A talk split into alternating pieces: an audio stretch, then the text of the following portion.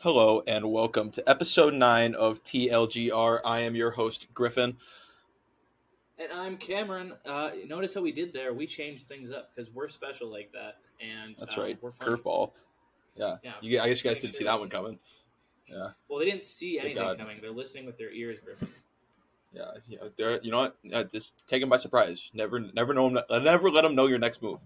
No, absolutely never not. Never not. Um, hopefully, the audio recording is a little bit better. There's no technical difficulties this week like last week.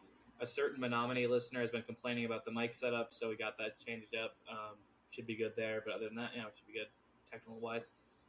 Um, so we're coming today, episode nine, as Griffin said. With uh, we're gonna start off with the news we usually do. It's very, uh, very serious day kind of thing. Very tragic day. Uh, once again, there has been a incidents of uh, gun violence in America. Uh, today is breaking news as of this later afternoon, early this afternoon. My bad. Um, there was a mass shooting in Nashville, Tennessee, um, at an elementary school. I believe grades three through six, from, what I'm see- from what I have seen. This marks the 129th mass shooting um, of this year, and we will be counting those up uh, going forward to pay our respects to the victims and just to keep the issue of gun violence from being a statistic. Mostly just talk about it every time, update it, see how bad systemic wise it like it, it is from week to week. Um, so yeah, this is a very tragic story. Um, very, it's very developing, very going forward. Details are a little bit scarce, but um, a little bit of uh, nuance in this shooting. It was there's no there has been no motive released yet, no manifesto, and anything like that. But um, what's most uh, non-normal about this case is that the mass shooting was actually conducted by a 20 or 28 year old woman. This is extremely rare because um, I think I believe it's like upwards of 98 or 99 percent of all mass shootings are conducted by men. Is that does that sound right to you, Bush? Yeah, that's I mean, it's, I think it's over 95 at least.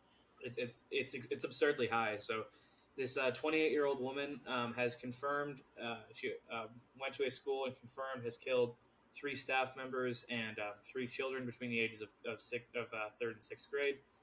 Um, it's it's, uh, it's very tr- it's very tragic going forward. Like uh, with this Nashville, uh, prayers out to the victims and families. Terrible thing you ne- you absolutely never want to see happen, yet it continues to happen, as we've discussed on this show time and time again because of the fetishization of guns and just the general apathy towards these victims' families from um, state senators and national congresspeople too. Like, I think is it Marsha Blackburn? Is she one of the senators from Tennessee? Does that sound right? I think so. Yeah, uh, she'll come out. I'm sure she's already made a statement, but then she'll go out there on the Senate floor two days from now and vote down uh, background checks or vote down any system that could have prevented the um, tragic life loss of life today in Nashville. And I Uh, also it- will say, oh, sorry, but I, I will. Uh, yeah, please continue. I was, I was, uh, one last one last thing to wrap it up. Um, the shooter is also confirmed uh, has been killed by police. Um, so she was um, at the time of the original report, she was the fourth victim, but has now come to light there has been seven victims today, um, with the seventh being the shooter, of course. And uh, go ahead, Bush. uh, it's just an incredibly frustrating circumstance that you know that this still persists in our nation. Obviously, um, you know we're fortunate enough that you know, we and Cameron have lived through an almost active shooter situation, but uh, never to you know have been unfortunate enough to experience an exceedingly common trend of actual shootings and people you know and love dying. Uh, and it's it's just incredibly frustrating that you know there's this narrative around, especially from the Republican Party, around protecting the children you know, from gay people and trans people, and yet the number one cause of death in America for children is firearms, and they're actively making it easier for people to get guns. It's just incredibly frustrating. Yes, ab- absolutely. Um, the same people that will come out tomorrow and grandstand and say we need to we need to protect these people at all costs. They're the most vulnerable. They will go in and they will um, get rid of history books and they will do whatever they can to make sure that the cause of death in children um, is gun violence. Because guess what? The gun coders they line their pockets, so they don't, they can't say anything to stop them. Because bribery is legal when it comes to Congress people in this country. And we'll shit on the Democratic or on the Republican Party, but the Democrats will do nothing but praise the police response and then give them tanks. Yep, absolutely. Uh, build more tank, build more cop cities, and this would clearly never happen. Um, Clearly, with Cop City, there wouldn't have been a shooting. this is also an interesting kind of thing. Um, you see, uh, obviously, people like to grandstand with their own parties and say, "Oh, a lot of the crime only happens in blue states, only happens in red states," blah blah blah. But I would say mass shootings, at least so far this year and in other years past, have been completely equal party like across state. It doesn't matter what state you're like your state uh, No, votes there's for presidential fucking election. nut jobs in every country. Yeah, absolutely, and abs- absolutely. There's so you can't blame oh it's their party's fault or anything like that. No, no, it's a systemic problem. We keep, we make it I- exceedingly too easy to make like to give guns to people that should not have guns. Hmm. The common denominator, and I wouldn't be surprised if this comes out in the shooting as well, is a clearly troubled young person or person who was on police radar and they did absolutely nothing about. They said they were going to do something. They knew they were probably going to do something, and they didn't do squat shit about it. And now people are dead. No, yeah, absolutely. I I fully expect it'll be another statistic of could have had men- uh, mental health awareness, was probably on some form of watch list or radar, and was still completely ignored by all forces that could have actually prevented the loss of life today. I guess what it will happen again. This is not the last time, unfortunately. I just truly wish I I pray for the victims' families, absolutely, and I really do send like almost the deepest grievances towards Congress people too. Like, this is on you. This is you're letting this happen. You are as much of, of, of like as blame as anyone else. You have to make it as as hard as possible to for let this happen. At that point, then you can say, okay, it wasn't directly my fault. But until that happens, yeah, you you definitely get part of the blame. Yeah, the the complete inaction, if not action, in making it easier on the act of the United States government, especially these state governments, is not only allowing this but perpetuating it and making it easier. Like you, I, simply doing nothing makes you complicit, and you're actively assisting in these shootings happening. Yeah, absolutely. It's just it's it's insane to me too. Like we started this show. This is this is our ninth episode. We've done that. We've been doing this for nine weeks, just over a couple months, and we have not had one but two different uh, episodes open with tragic news of mass shootings, and not not so much like just oh it was somewhere in the world. No, no, they weren't very far from respectively to us. Like one was in Mich- the Michigan State shooting a couple weeks ago, um, which has already been completely forgotten in the news apparatus because people just simply have to move on to the next one so fast. And now we have this tragic loss of life with Nashville today. It's absolutely insane to me. I mean, like we started this podcast after um, our Christmas break, and since then there's been. I mean, we could have opened every single one of our episodes with twenty mass shootings. Mm-hmm. Like we could have only talked about mass shootings every single episode for our entire podcast, and we might not have gotten through all of them. No, absolutely it's not. There's been unbelievable. 130. And and by uh, the statistic I am pulling that from, it's um, as of the gunviolencearchive.org, um, they count every a shooting as a mass shooting as of a life loss of life of three or more people, and that's I believe- 129. I want to add that I believe it's a loss of life of three or more people, not including the shooter. Okay, so could, it, the number could be much higher. It could be it, it, it could it's most likely insanely Yeah. higher than that. It would be because like two shootings or anything like that. yeah, so like it's three or more innocents killed, and then a lot of times the shooter takes their own life or is killed by police, um, which would make it the fourth. But they're not counting that as uh, like so. Like if say I were to go shoot two people and then kill myself, that would not count as a mass shooting. I actually just got um, a little bit more on this story too. We'll, we'll do this, then we'll move on to something a little bit more lighthearted. Just, I, I truly do feel the best the best form of um, grief and the best form of being able to not bury your head in that is more so comedy and just making sure that everyone knows that there are people for them. So that's what we're here to do. We're here to talk about the tough stuff. We're also going to be here just to try to make the world feel a little bit better with a little bit of optimism. For me in particular, Bush is a, very much a cynic. That's for sure. You're right. I am. I'm But um, I will say, I will say that um, according to the Times, um, of 172 mass shootings in the U.S. over the last five and a half decades, just four perpetrators were female. Just four. That's actually that, that's so weird. I, I always I've always wondered too, like why is that the case? Do you think it's just like because of obviously it's a lack of uh, mental health resources, but that should be across the gender norm. It should be across the gender board, right? If anything, I less mean- access for women.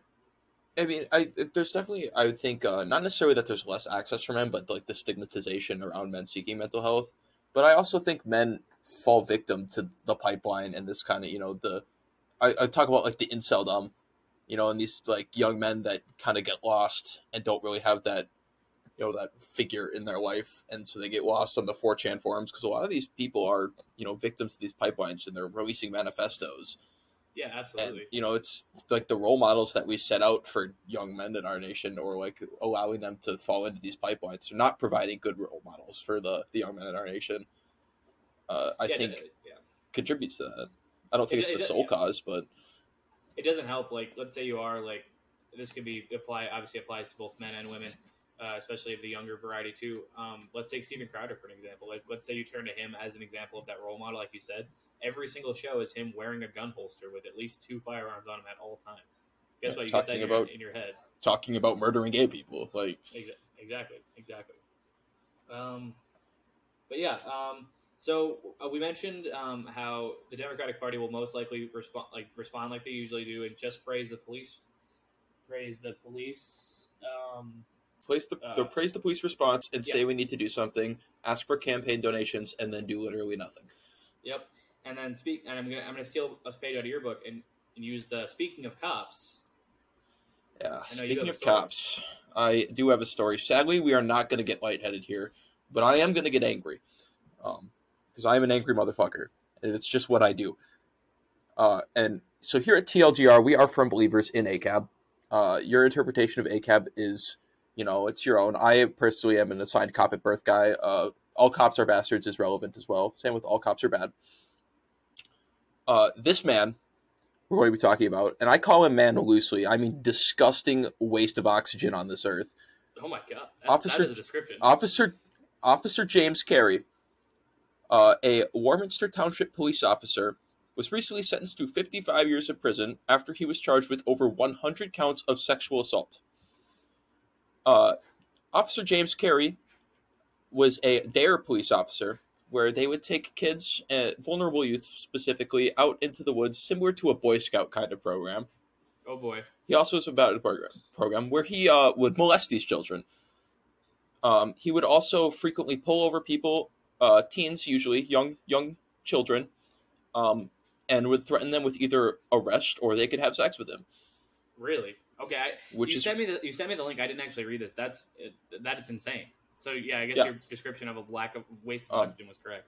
I mean, you just look at his picture. He looks like a cop. He's very thumb coated. Uh, He was born thumb. yeah, I, I mean, it's the levels of evil that I can't even begin to describe. Over a hundred counts of sexual assault, almost exclusively against minors, and not just like minors, like 16, 17 year olds, literal, actual children. Um, it's I believe it's in Tennessee. Uh, I'm not sure entirely on that. Cameron, if you want to look up where Warminster is for me, that would be glorious. What was the name of the thing? Uh, Officer James Carey. James. Um, Let's see. Um, Warminster. That would be. Um, it's pulling up right now. Looks like it's. it's oh, it's Pennsylvania. Pennsylvania. Yeah. So, I mean, we're going to talk about how, you know, we need cops to protect our kids from sexual predators when the cops are the sexual predators. Uh, we, it's we just, explained this to a we explained this to a mutual buddy uh, over winter break, um, uh, specifically driving down to like just hanging out or like that. And if, if anyone actually truly does believe the opposite, I, I just don't understand where that belief comes from. Cops don't stop crimes. There is very they've little never evidence. stopped crimes. There is very little evidence to support that that cops stop crimes. I think I've actually mentioned on the show or before, or not too. In fact, in fact, it's the actual the evidence actually points to the direct opposite. Being Over policing areas leads to more radicalization, or leads to more um, tenseness, and leads to easier like standoffs. So if anything, yeah, it's just they're there to catch you after the fact. They solve a decent amount of crimes. There are still a lot that, they, that slip through the radar, or they choose just not to solve regardless but it's they actually prevent very little crime. Yet that's where all the funding needs to go to. Clearly, Yeah, they cops. I mean, it's. I mean, I mean, you think about it logically. You know, somebody breaks into your home, looking to harm you, or somebody mugs you on the street. You're not gonna have time to call the police. And if you do get a cop call off when they show up in two, three, five minutes, even like that's a fast response time. Uh, and this is me being charitable to the police, as like I Yeah, despise absolutely. the cops. I I hate them.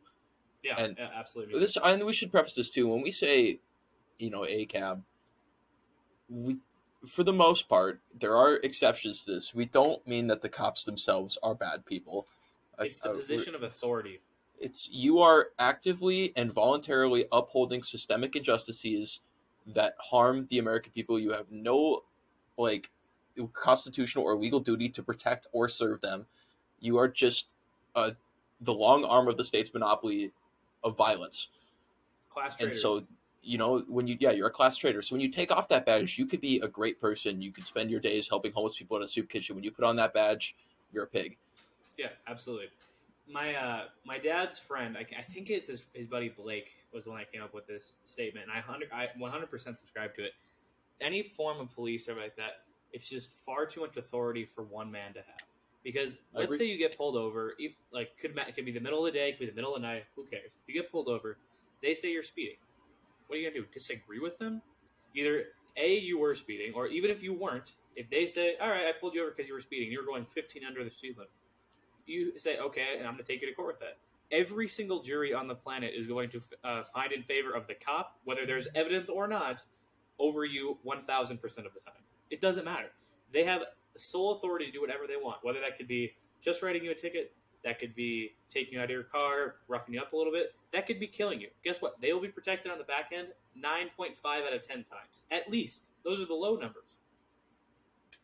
Yeah, and it's ridiculous. Like you see so many videos of like these these traffic stops, and the guy's like, "You're speeding." He goes, "No, I won't." He's like, "Don't make me put my hands on you." It's like, what? Like it's just the cops are the ones who escalate the situation nine out of ten times, severely escalated. You know, they'll Yeah, be having absolutely. a simple, a guy flipping you off or telling you to go fuck yourself is not cause to stop him, let alone pull your gun on him, let alone harm him or hurt or kill him. You know, like cops you- are the softest fuckers on this planet. You, you texted me something similar to that right before we started recording. You said just hogs in general are so soft, and that's 100% accurate. Hogs are so soft. Pe- People always talk about oh the liberal snowflakes they get offended by everything. You will never find a more easily uh, like offended person than a conservative. I'd probably say conservative man. They're so easily set off the edge. Yeah, it's ridiculous. Um, I think that's those are the two kind of stories we wanted to lead off with before we jump into more of the media episode, in, including a I was we could talk about um, I was gonna talk. You talk about Israel. Oh no, I I didn't actually. I didn't do a whole lot of research into that. From from what I've seen, if you have, feel free to take over. I have not done much. Um, I Okay. was just uh from when you texted me. Mm, from from uh, from like the Israel story of it, it's, it's developing very fast. I know there was a little bit of uh, development when I was at work. Basically, uh, Prime Minister Benjamin Netanyahu. What is it? What is uh, Trump's nickname for him? Doesn't he have like a Net and Bippy or something like that? There's some weird. Bibi I know Trump Netanyahu? has- maybe it might be Bippy. Yeah. Re- regardless, uh, Pre- Prime Minister ben- Benjamin Netanyahu of of Israel was um, set to do some re- judicial reforms that were heavily right wing leaning. Um, basically, uh, from what I saw, it was kind of like re- resorting back to like uh, almost a form of Sharia law, kind of like it was like that radically right wing. So justifiably, there was a lot of nationwide protests, and um, they've been. Uh, they've called the state police to like crack down these protests, and there's just like Israel is like burning across the across the country right now, and this is actually a, a unifying issue for both Palestinians and Israelites too. Like they've actually been semi like working together to make sure this doesn't happen through protests and such. So um, I know as of this afternoon, Netanyahu is set to postpone those reforms, but they are still slated to happen, as far as I'm aware. And, th- and like I said, I'll, I'll do- I'll do some more research for next week. I'll update with some facts once I get them. But those are like the prelim- preliminary ones that I saw. Sorry, words are hard. Yeah, I just saw like you te- you sent me that text. I saw that Israel was on fire. So Yeah, yeah. But yeah, good, good to mention that. Um, but yeah, we'll, we'll talk about what you most likely, the title of this episode will probably be, um, and we're going to talk about it um, just at length here.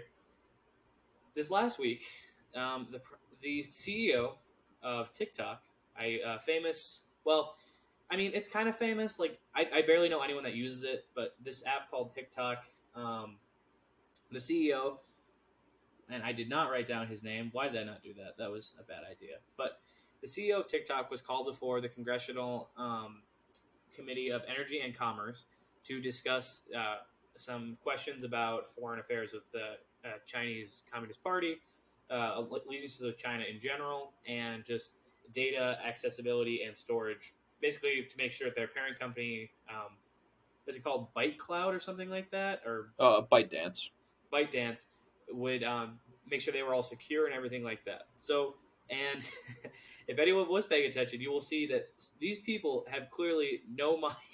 They're just all so stupid. The questions asked dumb. were were almost as bad as the Kyle Rittenhouse like judge questions. I don't know if you watched that trial, Butch, or not, but the judge. Uh, I did. Like, there was literally one moment, like later on in the trial too, that the judge was like, "Oh, the the uh, prosecutors came up with this drone video, and it like clearly showed Kyle like pulling the like being the aggressor in like a certain situation or whatever like that."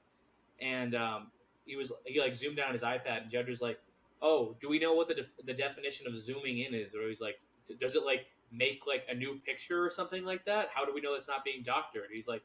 Dude, I just zoomed in on my phone. I think this is pretty common knowledge. He's like, I've never heard of that. Nope, strike the evidence.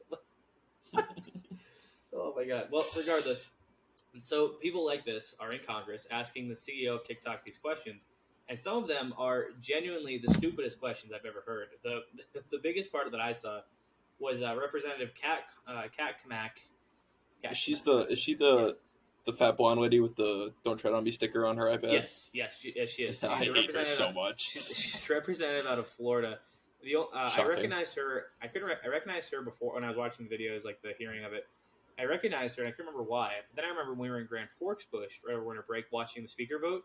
She was the, actually the last person to nominate Kevin McCarthy, like when he actually won on the fifteenth vote. So that's why I remember her. But um, she she led the she led the the the, com- the committee's questions, and oh boy, were they bad. Um, but yes, as Bush pointed out, she had to start off. She had an iPad with a "Don't Tread on Me" sticker in the halls of Congress. So do with that as you will. I saw But- something really funny about that. Somebody like looked up that sticker. You want to guess where it was made? I'm gonna I'm gonna take a random dartboard guess, and I'm gonna say China. Am I correct? You are right. No way. You know what's also crazy? That iPad was must- also made in China. Nas- it's a national security risk. You Tic Tic Tac is taking our security. Now let me take my Tic. Tac's stealing our data. They're stealing my data. iPad to the halls of Congress. Oh my god! But she was asking, um, she was asking questions about Wi-Fi, and it was like this, like this. The, a, a fourth grader could have a better understanding of what Wi-Fi does than some of these Congress people. Because granted, they're eighty thousand years old, but she's a, a relatively young person. I actually don't know how old she is, but uh, based off I would slate her in her late thirties to forties. yeah, that, that's what I would probably guess too. She, she might even be younger than that. But regardless, she was asking like, "Well, if I'm on the Wi-Fi, then my data is public for everyone. Everyone's going to steal it on this app." And he's like, "Well, there is public data. but That's with every app, and you already everyone agrees to that when they sign up." And he's like, "She's like, well, I didn't." I'm like, "What did you?" Cl-? She like, "Do you have the app?" He was like, "I think so." It was just so stupid. Uh, I thought this is. I mean, it points out the glaring problem of how old and out of touch our government is. They Yeah. just have no idea like how this even works, and it was so funny. Like they would ask him. I felt I, he did well. The CEO like handled himself very well. He was a deceptively charismatic guy. He was, uh, Um, as Hasan said, he was CEO to part two. He was the next evolved Yeah. generation of uh, of Upgraded Zuckerberg. Zuck. He was upgraded Yeah. Zuckerberg. And this is a show. But, uh, uh, Shou Zi Chew. That's his name. He handled himself very well, and I, I almost felt bad for him at some points. I don't because he's a CEO. He can go fuck himself. But um, Yeah, absolutely. they'd like ask Yeah. him this question, and he'd be like, "Is Tic Tac a spy?" And he would be, "Well, no." They're like, "Yes, it is." And then they just move on to the next question and cut him off. Like it was so like they. It's so clear that they'd already like made a decision. They're just like trying to like manufacture consent for it. Yeah, absolutely. One, I, I I marked this question down too because it was a similar Wi-Fi ask one. It was uh, Richard Hudson, a representative out of North Carolina, Republican as well. Um, his exact question. So, does the app connect? Does my data and app connect to Wi-Fi? And he said, and the CEO turns only if it, only if the user turns on Wi-Fi. I may not understand the question. Is it that? Is that your question? It's just like, does it connect Yeah. to Wi-Fi? Yes. It's such okay. a stupid question.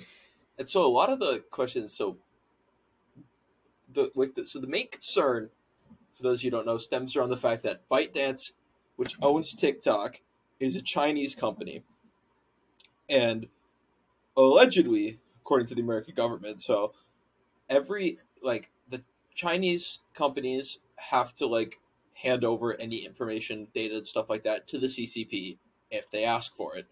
So the concern is the Chinese government having all this data, which I uh, what what data are they going to get? Not so much the data, but the, like the ability to you know the manipulation of thought that can come with uh, social media. TikTok, however, isn't necessarily a Chinese company. I mean, it's a publicly traded company with. Uh, I mean, Mhm. some uh, at least half its board members are American. I'd be Uh, surprised it's if they're got not. Yeah. it's it be it's got a, a decent amount of stake of it is owned by America, uh, and they actually had some like you know unique solutions of in order to like you know to try and like give the sentiment of data security that they were going to have it all stored with an American company on American soil. That's Project Uh, they Texas. yeah they yelled at the CEO for reporting to the Chinese government, which he had the badass response of "I'm Singaporean." You're- so thank you, no, thank you, no, racist brother. You're congressman. you're you're Southeastern Asian. That means you're Chinese. That was I actually no uh, I. I was gonna I was gonna tell you about this day. I had one of my professors today. I walk into my class and he's talking whatever. He's like, "Oh yeah, I'm from Taiwan." He looks up. He goes, "Taiwan, not China. It's Taiwan." Oh my god. And then just continued his and then just continued his lecture. Based, based professor, I guess. I thought You that was you, pretty man. funny. But but yeah, like it's so funny that like they just fundamentally don't understand that every single social media harvests obscene amounts of your data. They just want the American government to have it, not the Chinese government. That's absolutely. They- Yeah, they- actually They are not concerned that the app takes your data. They're concerned that China gets to have it and they don't. If they if China agreed to let them both have it, they probably wouldn't give a fuck. Hell yeah, brother! Only only the NSA gets my data. Fuck yeah, I love the Patriot Act, brother. No, what, what's going on here too? And this is def- this is a Hasan take straight up, but I 100 percent agree with it. What's going on here? These these try these these hearings are completely like ceremonious. They they mean nothing. Whatever's gonna happen. What will happen? What will end up happening out of this whole thing? No one will ever lose a day of TikTok on their phone. Absolutely not. What will happen is the U.S. will ban uh, ByteDance from operating on U.S. soil. The very same minute, some conglomerate of tech CEOs, probably Facebook, will will dive in and say, "Listen, I know you're struggling right now. You're about to get bought, you're about to get like forced to get out of business.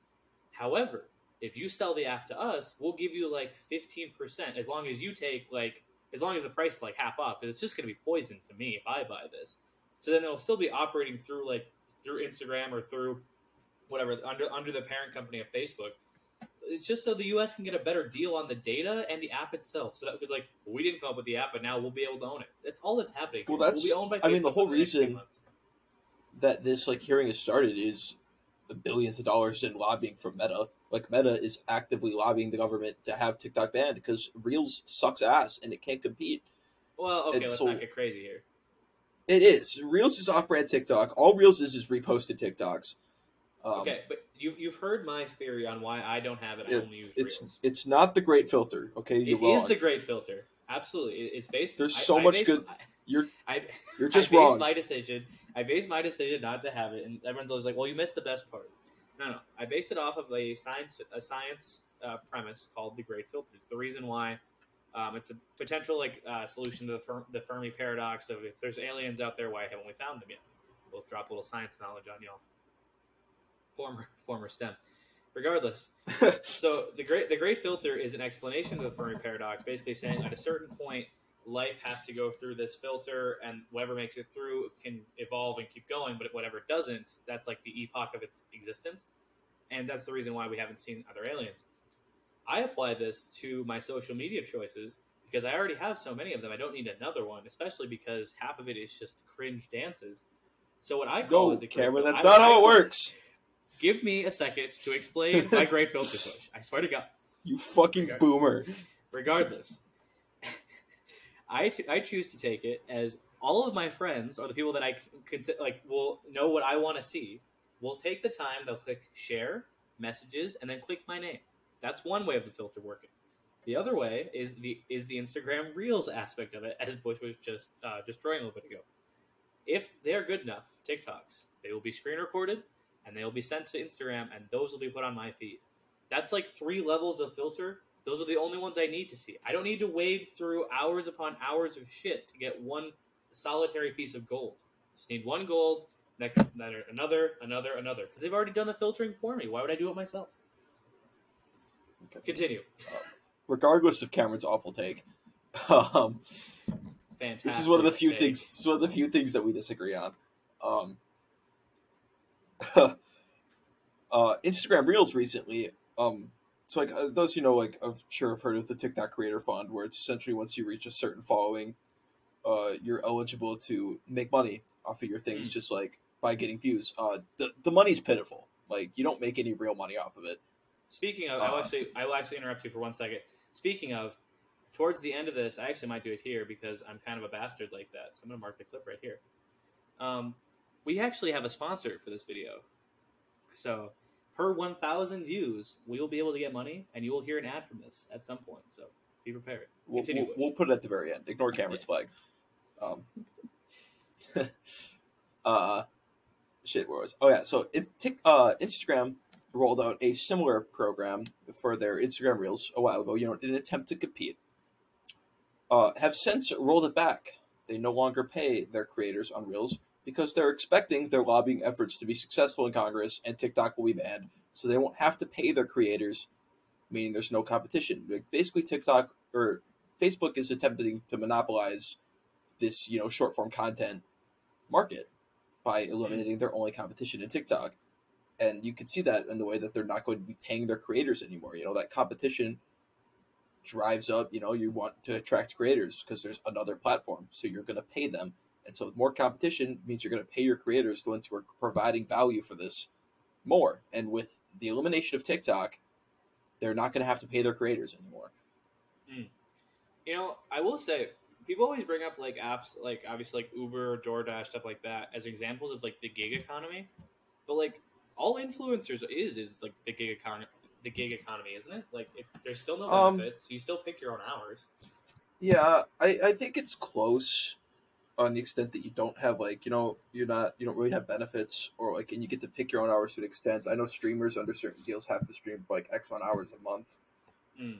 Uh, I think the difference is you're directly like reaping more of like the value you create through like subscribers like through Twi- like streaming through Twitch for example. You know that five dollar a month subscription goes to you, whereas you only get a chunk of ad revenue Right, that right. the rest is going to the platform. But like you know, to be able to, you know, have the subscribers, that money goes to you. Tick, uh, but that's you know a Twitch exclusive kind of thing. Um, but yeah, for for YouTube, I could definitely see that, or like Instagram and whatnot. I could definitely see that. Except a lot of your money is going to come through uh, like ad deals, sponsorships versus Mhm. like being paid by the company itself. For sure, for sure.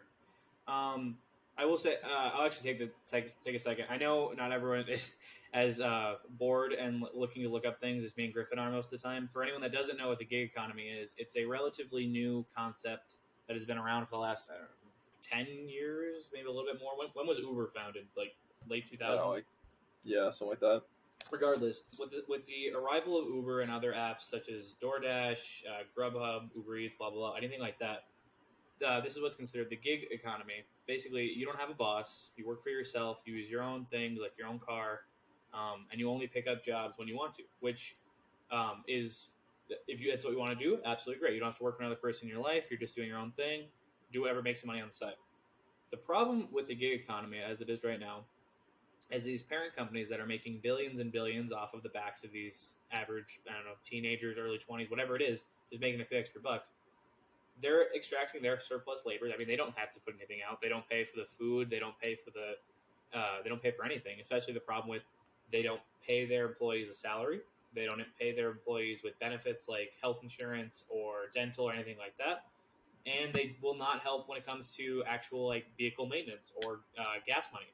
So basically, what happens with the, the gig economy is it seems like you're being so like so like oh independence, take back your workforce. Like oh that's uh, very pro worker, blah blah. Let's do this. But you're also uh, screwing yourself because you're not going to have any health insurance. So if you get sick, there goes all of your money right there. When your car eventually breaks down after driving a couple thousand miles just for Uber Eats or whatever, you can contact Uber all you want. They're going to be like, eh, "That's part of the deal. That's that's your that's on you. You shouldn't have driven that way for so long or whatever it is." while they're making billions upon billions off of the backs of your own labor. So it's still it's still a, a class system, a caste system towards of, of labor, with still the division of like CEO and like the upper class being above on the working class. It's just is a hidden way. That's the problem with the gig economy, according uh, like as, as I believe it at least. Yeah, I think that's a fair assessment.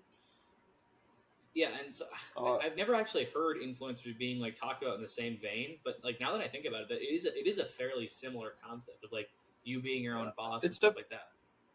It's definitely not the same, but it's very comparable. Mm. I, Uh, another aspect. Oh, you can go ahead. I was going to segue a little bit. I was also going to segue a little bit, so let's let's hop on your Oh. segue first. You're the Paul Blart. Okay. Uh, I was going to say that um, that's a good one. I like. What? I mean, you got the black the Paul Blart Mall Cop. Let's go.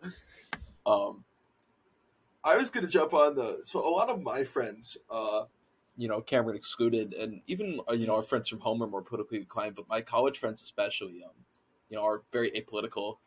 Uh, you know, they're very like I, I centrist to center right. As are mine. Um, I would say probably a little bit more center left, but regardless, Yeah, just it's you know, it comes County. with the it's Dane County. the north. Yeah, I live. Yeah, I mean northern Minnesota, North Dakota. It's, it comes with the territory. Yeah, yeah. um, they're apolitical. You know, they don't have much interest in it, and I and I think that's the same for a lot of the younger generation. But I think that this, like the outrage, especially that you're seeing on TikToks about this TikTok hearing, I mean, it's pretty unifying. I think the only people who really want to ban TikTok are the anti-China racists, the meta stands, and the boomers. Like, and even the boomers don't really want to because they like it. And like you've seen, like TikTok has done a lot of good for, you know, on the advertising front for smaller businesses hmm who are able to advertise for free like relatively effectively. Uh and like it's pretty unifying. Like i'd be curious to see the legitimate numbers. I don't know but i wouldn't be shocked if it's upwards of 70% of the american population wants to keep tiktok especially the younger generation. I think Well, pretty much I- all of them do I will actually push back on you. I did see a statistic. I believe on um, it was uh, I think it was through it was either ABC or, or uh, NBC News. They they pulled something it was from like uh, I think it was YouGov or some random survey thing. It was fairly it was fairly credible. But it was I think it was like fifty four percent would prefer a TikTok ban based off of their polling. So Really? that, that that could skew older. I assume the younger generation wants it, except for me. Um, but uh, that I just wanted to put that in there somewhere. I can I can find the that's exact. yeah i know i i hadn't done any research i was just going off vibes Yeah, Um, no, I, I was actually a little surprised too. I thought it was a fair, it was a very popular app, but it was, I think it was like fifty four percent would prefer a national ban, eighty percent don't trust like China having my data or something like that. It, there were a couple different categories, but I was like, oh, that actually kind of shocked me. I mean, I, I don't know. I think at the end of the day, it's just the successful propaganda against TikTok. That's fair.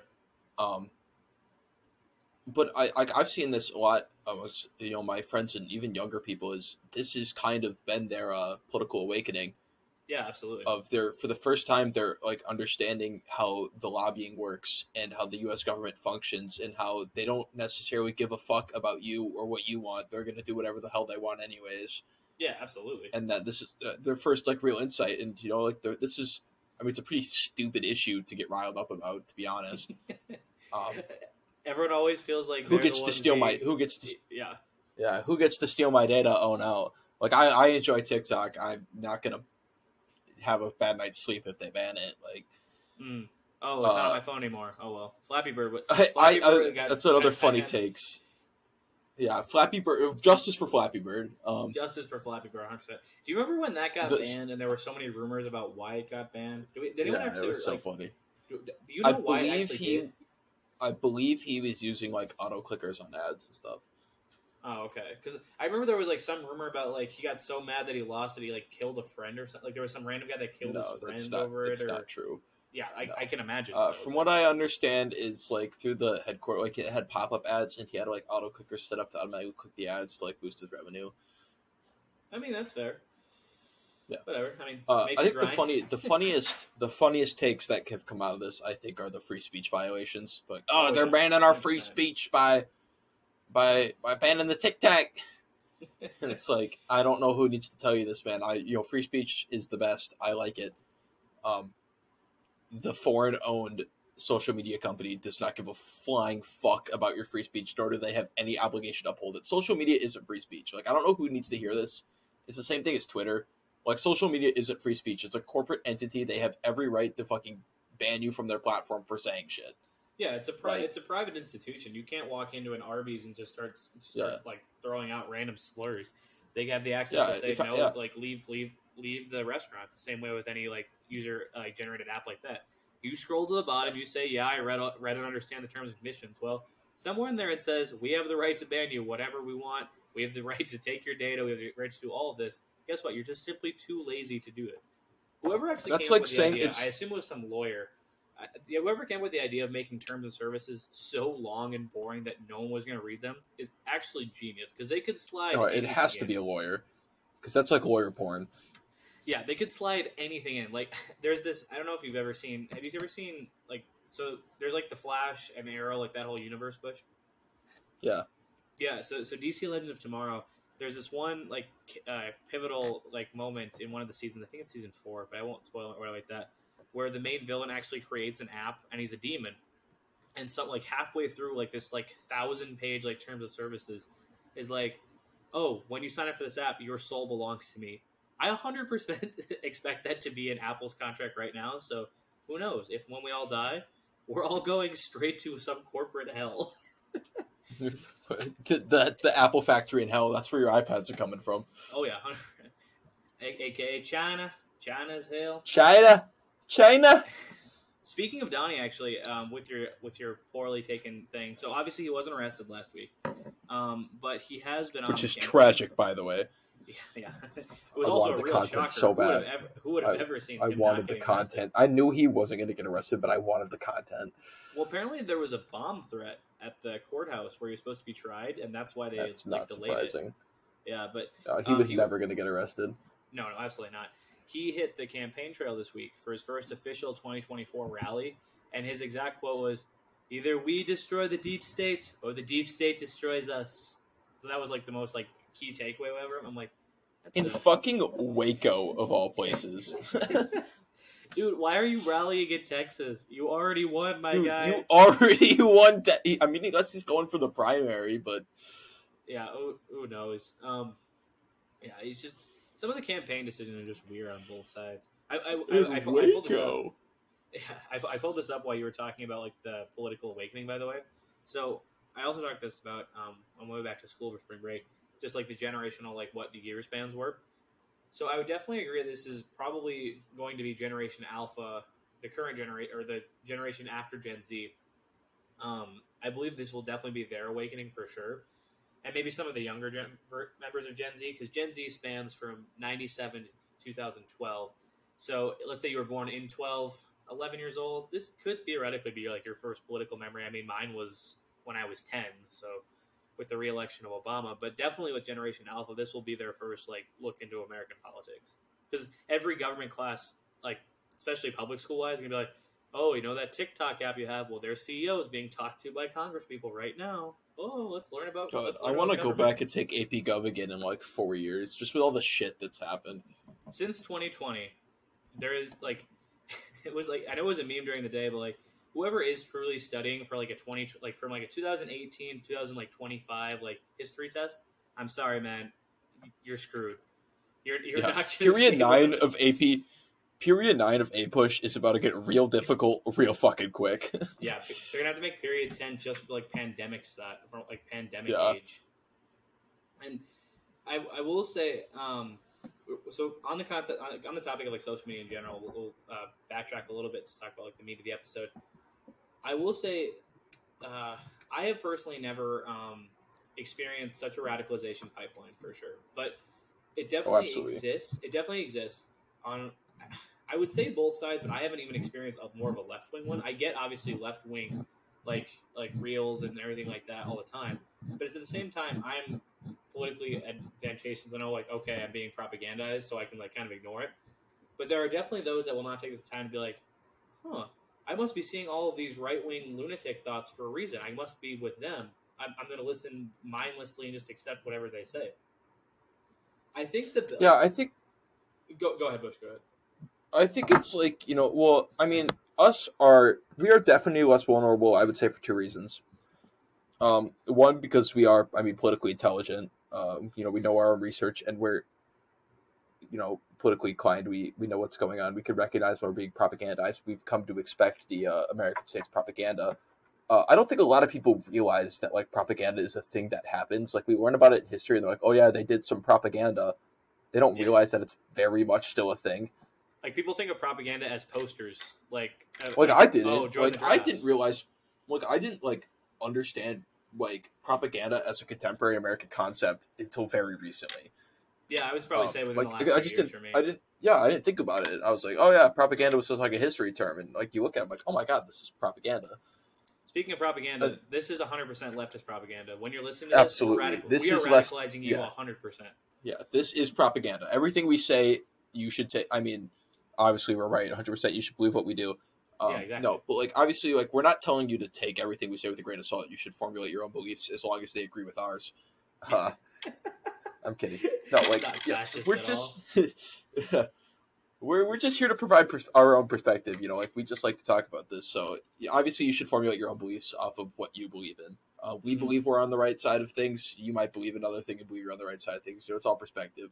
Yeah, absolutely. Um, what I was, uh, I will, I will, like I said, I'll harken back to the point I was, I was uh, making about the about like pipeline and stuff. So with algorithms um, in the social media space, with whether that be YouTube, TikTok, Facebook, anything, where a lot of people use it, obviously the algorithm is going to realize you, click, you clicked on whatever it is. There's this one video, I think it was Noah Stevenson, Noah Stevens, or something like that. Noah Samsen, Samsen, Noah Samsen uh, I love Noah Samsen. He's uh he's so he's just so low energy. He's so funny. I would 100 percent recommend check him out.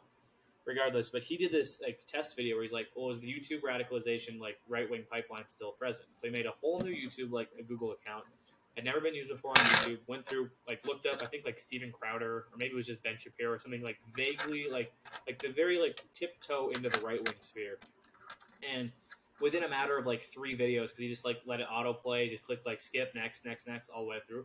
Within a matter of a handful of videos, he was being recommended by like PragerU, um, America First, Libs of TikTok, every single radical right wing like thing ever, within a matter of a few clicks. So that's it's the it speaks to the power of technology a little bit too, and the, the power of AI to be able to detect different like user preferences.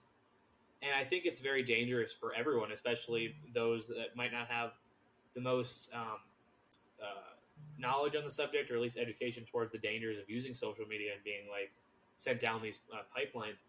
I think it's very dangerous to be able to be sent down these things with feasibly no way to get out unless you like were to delete your entire thing and start over. But no one's going to do that. They already have their stuff set up the way they want it. They're not going to go back. And I Yeah, would I agree. that I would also say that like especially Facebook, I would say it's definitely so obviously we've discussed this I think in every single episode, but the two party system both being right wing, so it obviously has an inherent right wing bias already. I think it's very hard to even get onto a left wing like radicalization one, even if you wanted to. Yeah, I mean everybody because the, closest you see to a left wing radicalization is radlibs just spewing unhinged like just like just distraction shit basically. Like, oh, it's racist to be born a white person, like stupid shit like that. That's just so like uh, everybody looks at that and maybe one or two people are like, "Oh yeah, you're right," and everybody else is like, "Shut up, idiot!" Like, go away.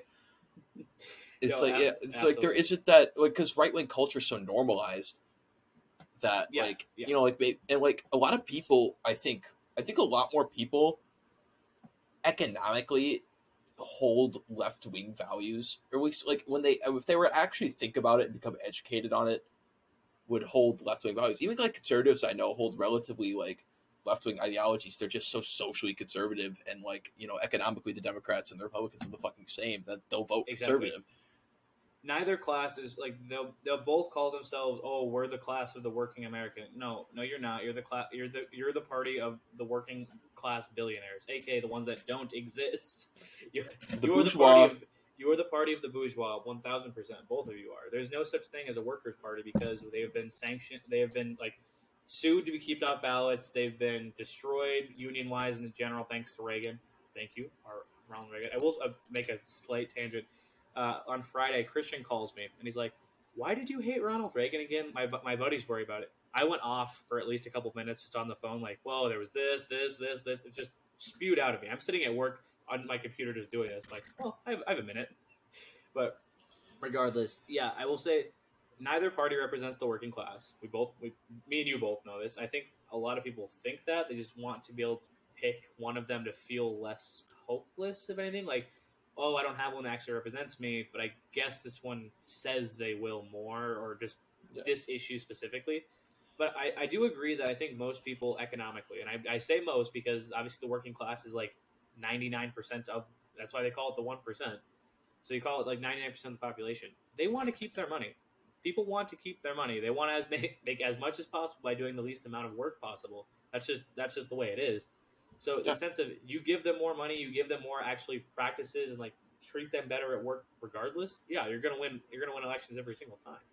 Well, and that's like the thing the conservatives I think do really well is they'll run on the platform of tax cuts, Yep. and they'll just tout tax cuts. They don't tell them that the tax cuts are for the people who make, or for the corporations, or for the people who make more money, not for you. You, as the everyday layman, working class, are not getting a tax cut for longer than maybe three months. Well, that Bush, you're forgetting about trickle down economics. That it's just, it's going to work. You Uh, just got stop to give it more time. You got to give it more time, Cameron. man. This is a news show, not a fantasy show. Okay, let's settle down. Ugh, I just it's it's gonna happen someday. I mean, that's what. That's what When's it gonna trickle? It's been fifty I years. promise, I promise it'll happen. I promise. 1980 was a long fucking time ago. When's it gonna come down? I uh, I know you. I know you mentioned this a couple a couple points ago. You're talking about AP tests, and I actually wrote this on my notes this week. Isn't it crazy the fact that like any part of standard public education, like especially like where we grew up, where AP tests and anything like that, the college level classes, was very normalized and very like oh like like the advanced track or whatever you want to call it. It's very normalized, but it's also the fact you take this class all year, you still have to pay a fifty dollar fee just to take the test. I, Yeah, my first it's so job, my, my first job, I worked at McDonald's. I made ten dollars an hour. That's five hours of work just to take a test. That's actually insane. Like, can you imagine like you're working like like working class like family like that, like where you have a couple kids but you're barely making ends meet. Mom, can I take this? Can I take this AP test? No, I, I have to. I have to buy groceries this month. I'm sorry. And so that's another example of edu- like of priced education ruining potential uh, advancements in whatever it is. Regardless, I, I talked with my dad on the way home. Yeah, like that wasn't necessarily a problem in you know our neck of the woods, Waconia being a relatively wealthy suburb. Um, like I don't, I don't think there was a lot of people who would be struggling for that, but and there are uh, support systems in place. You know, the teachers will always say like, you know, if you're having trouble with this, let us know and we'll find you the funding. Like, don't not take the test because you can't afford it. We'll figure something out. But it's such a, I mean, it's it, it's humiliating. I mean, to ask for money in that sense, like you know, like uh, you don't want to like ex- like you know, you don't want to feel like you're humiliating your family by you know going and asking for that money, or, or like or even like you know, if you're a kid from I, I had friends who were from poor families who couldn't afford to take the test and or they had to pay for it themselves because their parents couldn't and you know they like they're like I don't I don't, I don't want to ask my parents this because I'm gonna feel bad because I know they like are struggling financially. You know, it's just like that guilt, whatever you want to call it, should exist in the first place. Should just be a free exam. No, yeah, I 100% agree. It's it, it's the concept of like um, it, well, what I was gonna say is it, al- it also harkens back to too like let's say you go to up to your teacher and say I, I can't afford this. What what like what are the options? You know what's gonna end up happening too? The teacher is gonna fund that themselves. Like they're they're fifty Oh, bucks out of their pocket. But it's not like there's a Yeah, school fund that's- for that. I mean, that was I we were fortunate enough to go to a high school with some fantastic teachers who absolutely cared about their students to the extent that they would have funded it an entire class out of their own pocket if they had to. hmm Sadly, not all kids are that fortunate. it's just it's an absolute shame education wise like those pizza parties everyone always like jokes about like that you got back in high school like back in like the day of elementary school like oh if i won like the fundraiser like my class got a pizza party that was all paid for out of your teacher's pocket like Yeah. no one gives that That's nearly crazy. enough respect like No. it's just and, and uh, based off of like okay you're working as an elementary school teacher you probably don't have a master's. Your average salary is between 20 and 40,000 a year if you're lucky. That's Sixty at the Pizza- absolute highest. pizza pizza party that's a lot of money just like to throw away basically for no reason other and to come out of your own pocket with no aspect of like recuperation from the school system or anything like that that's actually it's so tragic. It's just absolutely like, so heartbreaking Criminal how we underpay our That'll be a whole episode when we talk about yeah education and we- whatnot. we will talk about education we'll Um, actually have some uh, actually educated people probably in there for some guest wise um, did you have you seen um to shift focus have you have you seen the Murdaugh mis- like mystery uh, documentary on Netflix I have not. I mean, I followed the case, so I know the details of it, but I haven't seen the documentary yet. I watched that over the weekend, uh, like all in one day. There's only three episodes, and that was re- a was really good. Netflix did a really good job with that. I will 100% recommend that to everyone to watch it. It was really good, really interesting. But that it just it deeply, deeply disturbed me for the fact that a this only happened a few years ago. Like he like this this whole thing like it started with his son. And like I said, Yeah, both of his kids killed people. Both of his kids were very weird people. He was a weird dude. His wife was a weird was a weird person. Like the whole family, and this all stems from the fact of just ancient Southern money. Like this Yep. law practice was like the biggest in it. Like everyone knew who the Murdaughs were like were. Like oh, they were that family and that because it was generational wealth from like like a hundred years prior. They've all had the same name. They've all been lawyers. Like that's ugh, that's that just gives me like the biggest like creep factor ever because old money scares me. There are some really, really, really scary things that happen with old money, and it's just like Fucked it's a shit. concept of it's a concept of power too. Like that that family was basically untouchable for the entire time of their existence ex- until like this most recent example because like okay after they get away with their 101, 101st murder they finally got caught. Well, yeah, I mean that's. I mean, this is a, a slight spoiler, so skip ahead. I, both of his kids killed people. hmm His his son, his one of his sons shoved like their cleaning lady down the stairs, like off a balcony, and the other one killed a girl in a boating accident, and Mhm. neither of them saw any repercussions for it. Nope well, I mean, I like yeah. I mean, the case was he was he was tried for murder of the son that did do the boat thing, but I mean, so you want to consider that there was no legal repercussion. That was just like No, the dad going nuts. But it's it's just there was this one aspect of it too. Like there was this one minor anecdote in this in the early early on in the show. It's like, oh, they got into like a minor car crash, something like that. Like they like hit a mailbox or whatever it is. So they called the cops. Like the the girlfriend called the cops, and then when the parent Murdaughs like meet like like talk to them like, why'd you call the cops? You call us first. Like. That's Yeah. so scary. Like they're completely above all aspects of the law. Cause like, oh, we have a guy to handle that. That's Well, it's like- terrifying. when they uh when they when the kid crashed the boat, um, and like Alex Murdaugh shows up on the scene, or like they and they tells him like, "This is my dad." They're like, "Do you know who his dad is?" Like, they're like nothing will ever happen to him. His dad's Alex Murdaugh. Like they already knew immediately. Hmm absolutely. It's that. Ugh, ugh, it just gives me the heebie-jeebies. Like the concept of having so much power because of just such old Southern money. No bueno. No bueno, No, indeed. no bueno. But yeah, I would 100% recommend that. It was very good. I don't have a whole lot of like. I, I usually try to do at least one recommendation per week. I don't have a whole lot of political recommendation for the week. Um, but starting next week is the ideal. Me and Griffin will both be watching uh, 9/11: The Turning Point on Netflix. It's a five-episode miniseries about like the war on terror and like how the congression, like the oversight, um, but kind of like leaving the CIA to do whatever they want. And we're going to talk about like the war on terror in general uh, for a section for the next five episodes. We'll be watching along. If you care to watch it along yourself too, um, that'd be kind of cool. We'll do we'll do a little recap of every episode and we'll talk about it um, for the next five weeks. But if you don't want to be spoiled, we'll, you can skip those sections. But yeah, we'll be starting that next week. And um, Bush, is there anything else we want to talk about this week in particular, or anything more social media? Or I think that's all I got for this week. I think that's all I got too. Um, so we can probably wrap it up here pretty quick. Uh, like I said, middle of the episode, as Bush was very against it, but we actually do have a sponsor. Will we ever see any money from it? Most likely, probably not. But you're going to hear a recording of me talk about um, the service that we use to record this in the first place. Um, so hear about you'll hear about that in a few seconds. Listen to it if you want to. Don't if you don't. I can't control you. I can't listen to anything like that. But uh, regardless, yeah. So thank thanks for them for giving us the pennies on the dollar. They are our corporate overlords, of course. And um, uh, yeah, I wanted to leave us off with a message too. Like, um, everyone be safe out there. Um, no matter what, uh, as hard as things might might seem, there is always someone out there that cares about you. Um, someone that loves you regardless of any uh, circumstances that you might think are too hard to overcome. So there is someone out there that would be deeply saddened if you were to um, choose not to continue going on or to seek the help that you need. So just remember, you're never, you're never alone in anything, whether that be your family, your friends, even I'll even extend my heart out there. Just even if you might not know me, you might not, I might never meet you, but I will always care about every human being that I ever ever care to know and ever care to hear about. So um, just make sure you have the uh, make sure you if you ever need something, look for resources and everything like that. You're never alone. Um, but yeah, this has been episode nine of Two Lefties Get It Right TLGR, and I've been Cameron. and Cameron's not going to let me introduce the ending this time, but I got to lead it this time. As always, I'm Griffin. As always, as always.